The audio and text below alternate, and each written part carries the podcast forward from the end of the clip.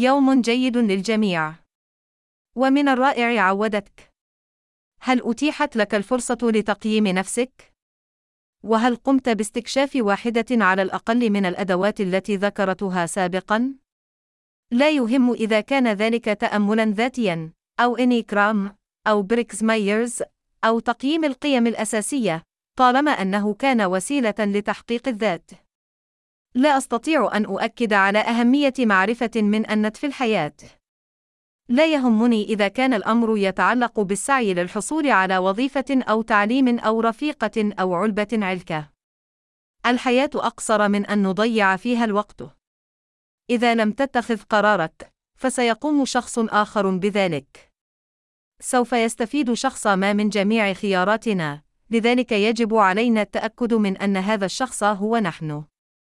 ليس علينا أن نكون أنانيين أو خبيثين تجاه الآخرين، فقط نراعي أنفسنا. في مجتمع اليوم، نتعرض باستمرار لوابل من الرسائل حول أهمية السعي لتحقيق المزيد. لقد قيل لنا أن تراكم الثروة والممتلكات والإنجازات يقيس النجاح. ولكن ماذا لو أخبرتك أن الإنجاز الحقيقي يكمن أيضا في عدم المطاردة المستمرة لما هو بعيد المنال، ولكن في تقدير ما لدينا بالفعل؟ يبدو العشب دائما أكثر خضرة على الجانب الآخر. مجرد قيام جارك بشراء جزازة عشب جديدة لا يعني أنك بحاجة إلى ذلك. العواطف مثل ورقة في مهب الريح. أينما تهب الريح تذهب الورقة. علينا أن نكون حذرين بشأن أي إجراء عاطفي. أنا لا أقول أن جميع القرارات يجب أن تكون خالية من المشاعر، ولكن القليل من الحذر يمكن أن ينقذك من الندم الكبير.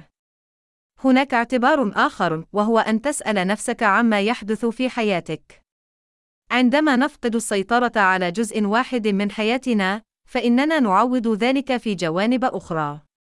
أتذكر أن أحد المديرين جاء إلي ليسألني عن سبب رغبتها في ترتيب مكتبها بهذه الطريقة. لقد شعرت أن هناك خطأ ما معها لأنها استمتعت بالأقلام بشكل مثالي على مكتبها. ومشبك ورق طائش سيدفعها إلى أعلى الحائط. شرحت لها أن الأمر طبيعي تماماً. وكانت مسؤولياتها هائلة. وكان الكثير من وظائفها يعتمد على العديد من المتغيرات والأداء الأمثل للأشخاص الآخرين.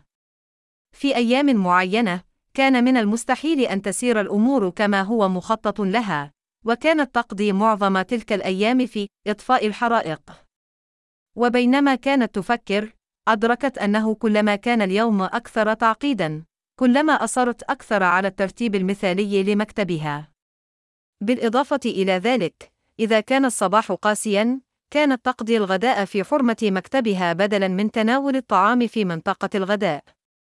هل سبق لك أن شعرت بالجوع وشعرت أنك بحاجة إلى إعداد وجبة لائقة، وقبل أن تدرك ذلك، أصبحت وجبتك عبارة عن علبة كاملة من البسكويت أو ثلاثة أكياس من رقائق البطاطس أو رقائق البطاطس، حسب مكان وجودك في العالم. نحن بحاجة إلى إتقان مفهوم انظر قبل أن نقفز في حياتنا. ولكن قبل أن نقفز، علينا أن نسأل أنفسنا هذه الأسئلة المهمة. واحد: لماذا أقفز؟ اثنان: هل أحتاج إلى القفز؟ ثلاث: ما هي تأثيرات هذه القفزة على حياتي؟ أربعة: هل أقفز من أجلي أو من أجل شخص آخر؟ خمسة: ماذا سيحدث إذا لم أقفز؟ بالطبع، لن يكون الأمر سهلا في البداية، ولكن إذا فكرت في المشكلات الماضية والقضايا التي يمكن أن تحدث وحدثت بسبب عدم معالجة هذه الاحتمالات، فإن الأمر يستحق ذلك. لقد تعلمت بالطريقة الصعبة عدم فحص إطاراتي قبل قيادة سيارتي. عذري هو أنني في عجلة من أمري للعمل. ونعم، كما خمنت، كان الإطار منخفضا وانفجر في الطريق إلى العمل ذات يوم. ونعم، لقد تأخرت.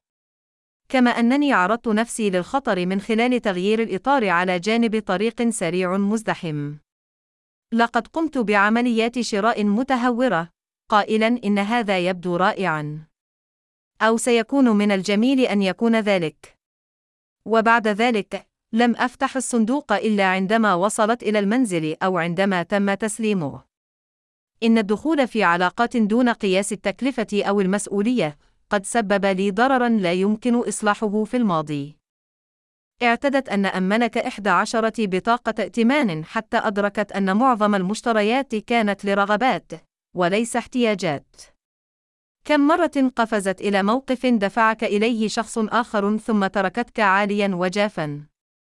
أحد تطبيقاتي الأكثر قيمة هو أن أسأل نفسي كيف سيكون الأمر لو قلت لا.